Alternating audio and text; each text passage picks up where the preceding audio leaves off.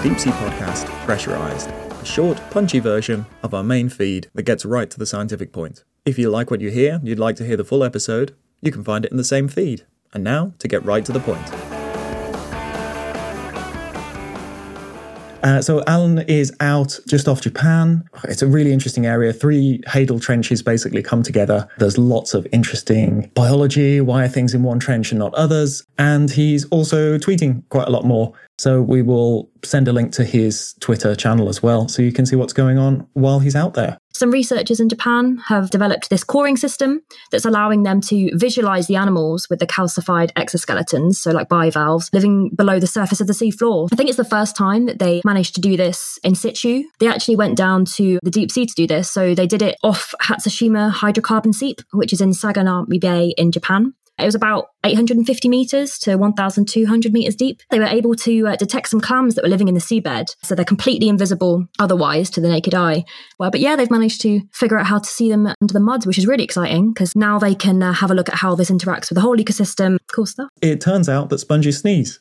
Researchers in the University of Amsterdam have recorded two species of sponge expelling mucus as a sneeze. So, sponges are filter feeders. They pull water in through their spongy pores, filter out anything that's delicious, and then sort of expel it, often through a, a big sort of internal chamber. And those pores can become clogged. And so these researchers using stop motion filming to speed up the sponges, seeing how they contract their whole bodies to expel this material that they can't digest as like a, a giant sneeze. It takes about half an hour. And so they believe this might be common to all sponges. We just haven't noticed it before. And so that includes our deep sea sponges as well. Well, speaking of the lovely giant isopod, the Bathynomus, these are like the, the pill bugs, the wood lice, the giant deep sea variety of these. Uh, there's around 20 species within that genus, and we've got a new one. We've got a new species. It was captured in 2017 in the Gulf of Mexico, uh, just off the coast of the Yucatan, at about 600 to 800 meters deep. So they, they're pretty common in the Gulf of Mexico, actually. You just have to put some bait down and they turn up. And it was actually kept in an aquarium, Enoshima Aquarium in Japan, uh, since that time. And I guess the aquarists were looking at it, and it's just like, that one's not like the others. that one, that one's got some subtle differences. And yeah, backed up by genetics, turns out it is a new species. So we've got another giant deep sea isopod to add to your list. There's been a really interesting like equipment rescue. I don't think avalanche is the right word, uh, but the largest one recorded on Earth so far. So scientists were studying deep sea currents in the Congo Canyon and they lost several of their sensors when a colossal deep sea avalanche ripped through the canyon and detached these sensors from their moorings and the sensors were contained in orange floats about the size of a football, which floated to the surface of the Atlantic Ocean. So rescue boats managed to track them down months later, recover the data, and the data on the sensors revealed that a huge turbidity current, traveling more than a thousand kilometers from the Congo River estuary into the deep sea, making it the longest avalanche of sediment ever measured on Earth. And it took two days for the flow to reach an ocean depth of more than 4,500 meters. So just a huge amount of material rolling down into the deep sea bed. This is a process that we see lots of evidence of. You know, we come back to an area and the benthos has changed and we've got fine material being discharged from rivers. And every now and then that all slumps off and it all cascades and rolls down to the deep sea. And we see this in the trenches as well. And it can smother a lot of animals, but it is also bringing lots of biologically enriched sediment into the deep sea. So it's also a massive food source. It's incredible to sort of capture real data of one of these events. Alvin's back in the water after his refit. So Alvin has had a 18 month refit. The submersible's returned to the water and has completed a historic dive to 6,453 meters. So all of these new upgrades that Alvin's had over the last 18 months is what's allowed the submarine to go to a maximum dive rating. And it originally was 4,500 meters deep, and now it's been extended to a new limit of 6,500 meters. This sub had to make this historically deep dive in order to pass these new dive restrictions. So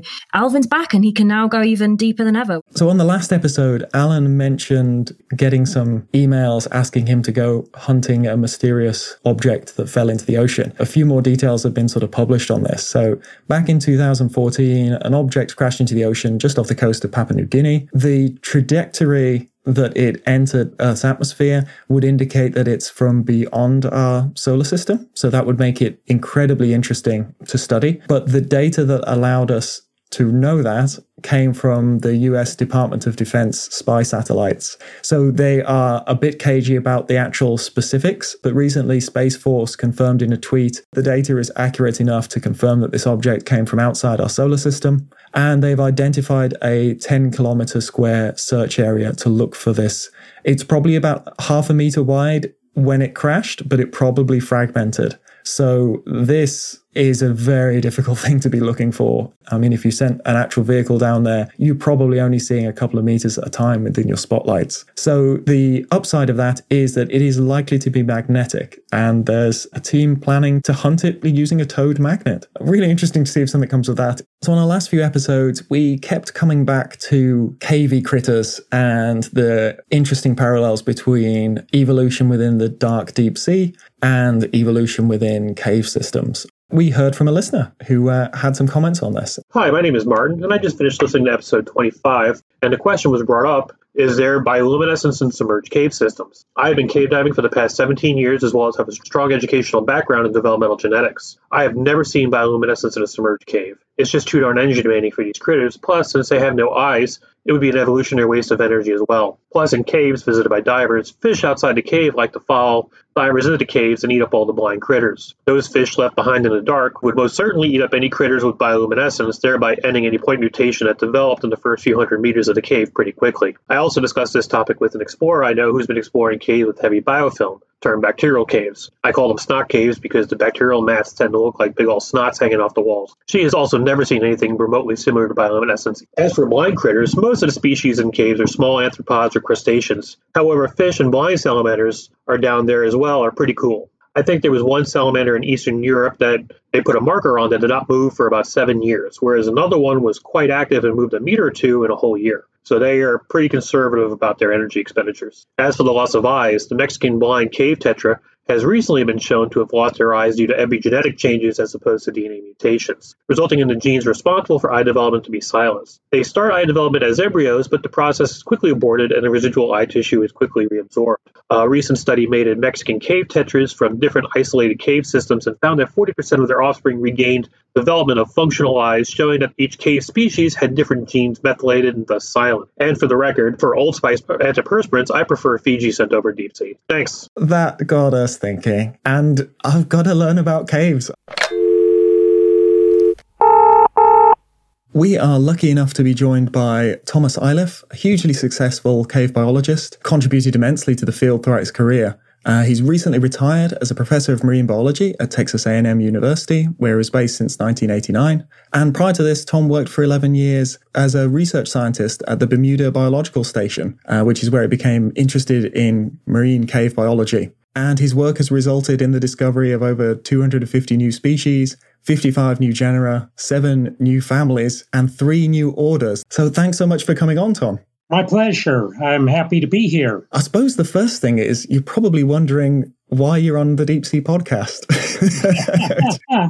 That's true. We have often said that they're more shaped by being dark sea animals than by being particularly deep sea animals. It is that very specific predator prey interaction in the near complete darkness that has shaped these animals. And parallels with cave biology sort of kept coming up. There's so many similarities that the differences actually teach us a lot. So thanks for coming in as an outside expert who can help us to contextualize this. So my specialty deals with animals living in saltwater caves. And the caves I work with are located along the coastlines of islands, of peninsulas, and the caves are close enough to the ocean that at depth there's normal marine salt water. And the animals that are inhabiting are marine species that have had their origins from the ocean, that have invaded the caves, and have stayed there for long periods of time. A few of these animals that we're studying have close relatives actually in the deep sea. And the cave and the deep sea habitat, as you mentioned, are quite similar in many ways. So they're both totally dark habitats. They're both habitats in which the amount of food is limited. And so, in some caves, as well as in the deep sea, there's chemosynthesis. So, chemosynthesis is the production of organic matter and food with use of chemical energy rather than light energy. So in the caves and in the deep sea, we have some very familiar or very similar phenomena going on. And also, uh, we have some very similar animals. So it may be that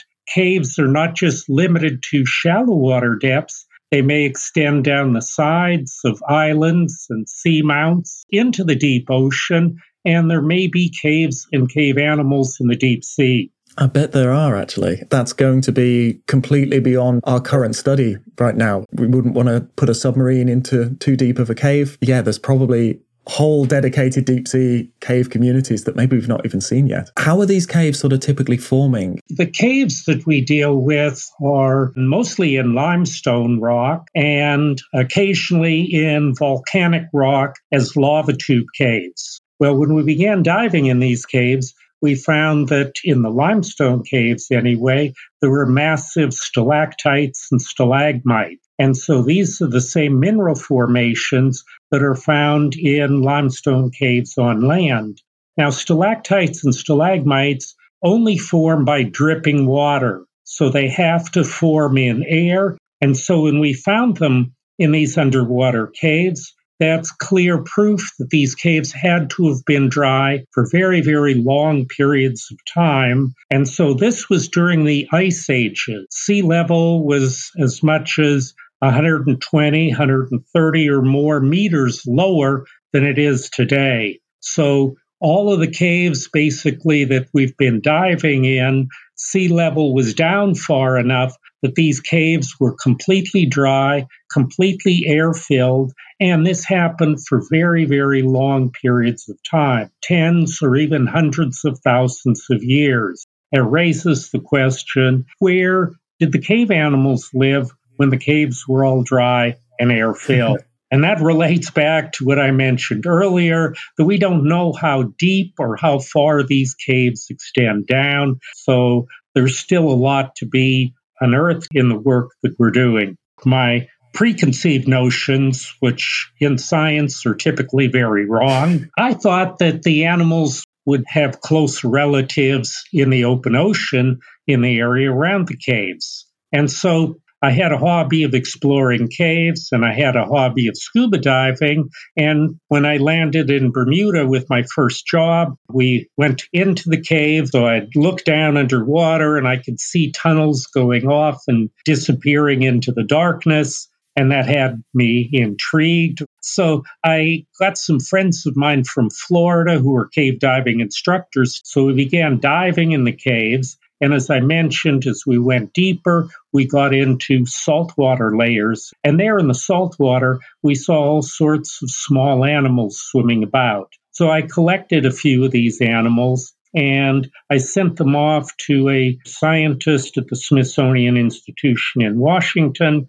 asking if he could take a look at them for me. I got an email back from him, and he said, Tom, I've never seen anything like this in my life. Uh, this is the world expert on crustaceans, and he tells me he's never seen anything like it in his life. Well, that's pretty good. Good way to start, right?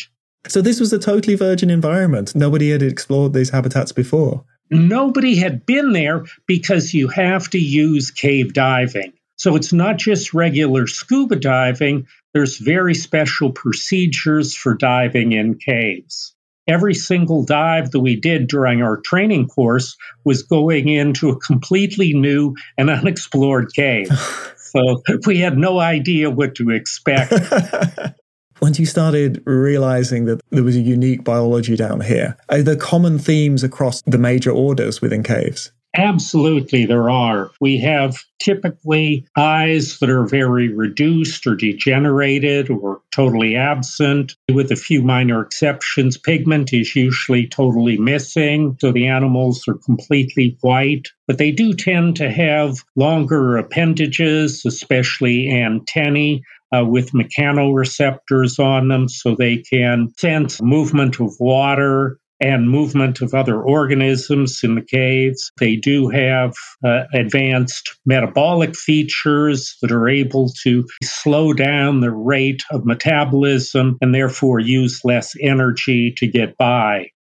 One of the most amazing things was many of the animals were not just new species, they were totally new higher groups of organisms previously unknown from anywhere else on the planet. I was doing this work in Bermuda and I said, well, what the hell is going to be in caves elsewhere? So there's underwater caves in a number of other places that are very similar in many ways to the saltwater caves we had in Bermuda. So I started going out to some of these different locations and we found very similar types of organisms in the caves in Bermuda, in the caves in Yucatan, in the Bahamas. Oftentimes, we have a hypothesis that these animals had their origins very early on in the history of the formation of the world's oceans, and particularly the Atlantic Ocean, when the continents were all squeezed very close together. And as these continents began to move apart, we had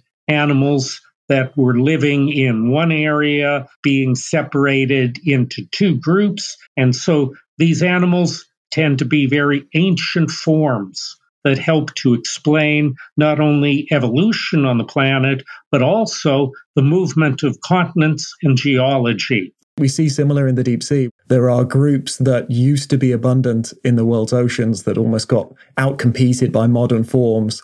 Absolutely. So there's a lot of uh, tie ins here between the caves and the deep sea in so many different ways.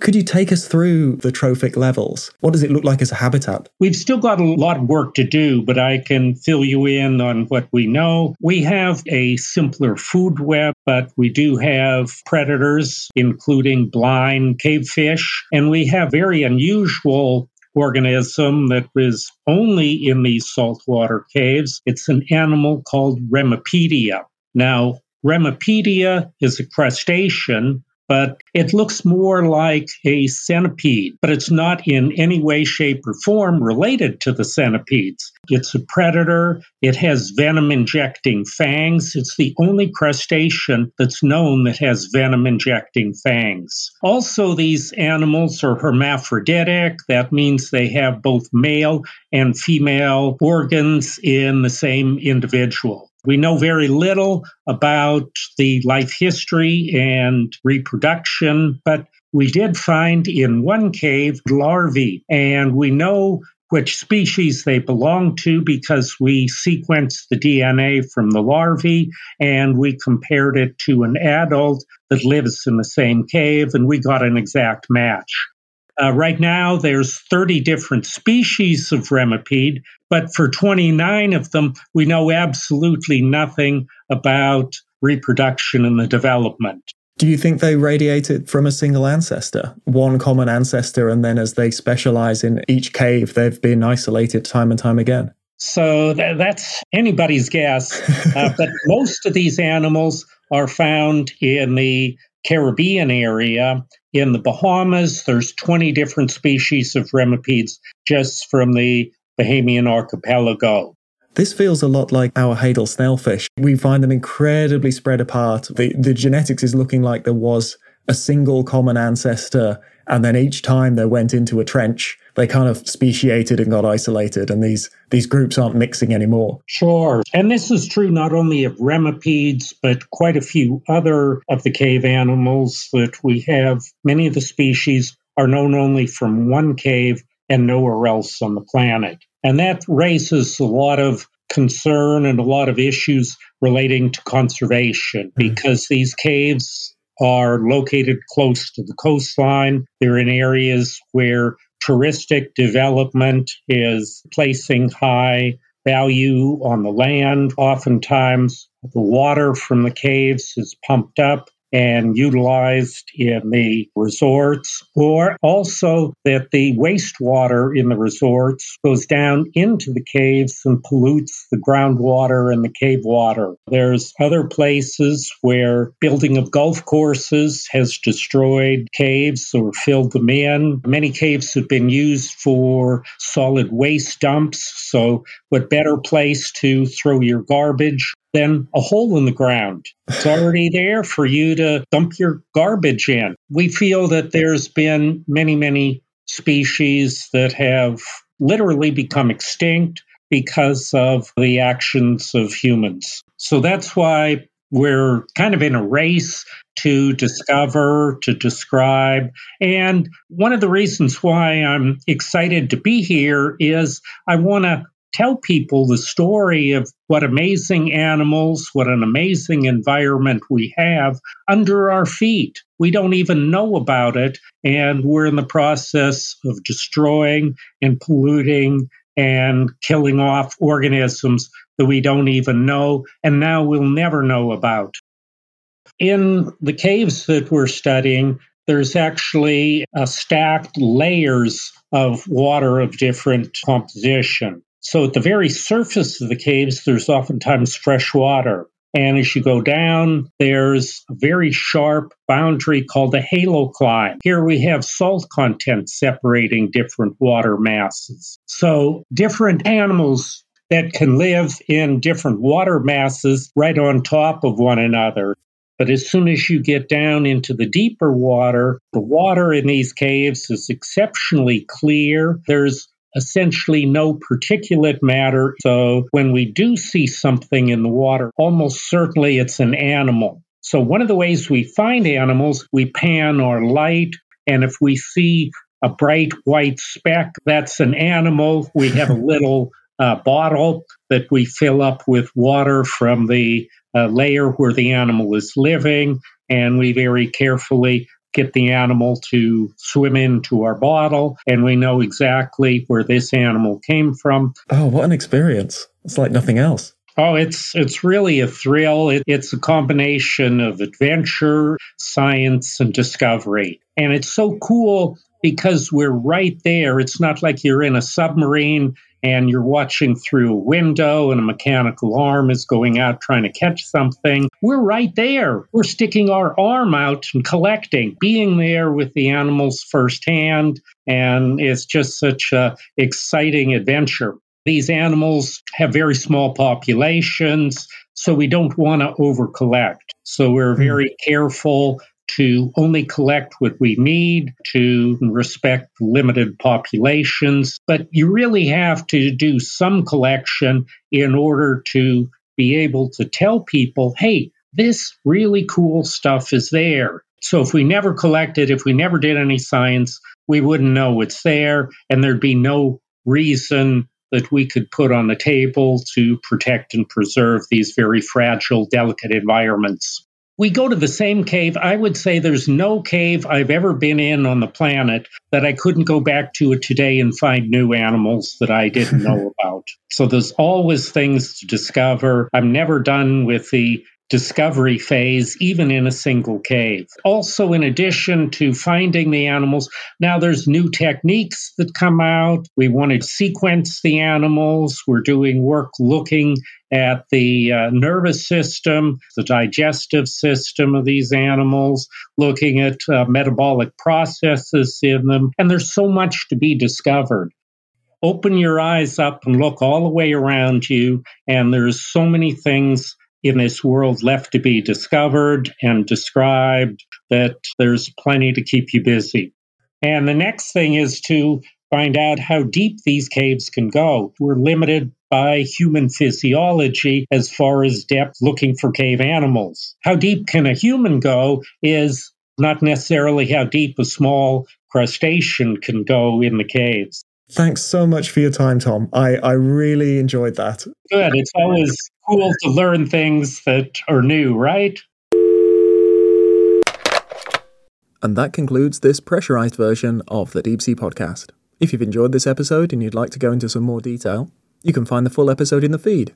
Just match the episode numbers. We'll deep see you next time, and I abyss you already.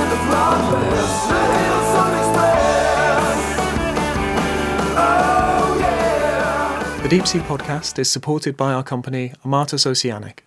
If you'd like to explore the deep sea for yourself, we can provide the technology and know how to allow you to do that. Or if you'd like to bring the deep sea to your audience through storytelling, fact checking, or presentations, we can help with that as well. We want the deep sea to be accessible to everyone.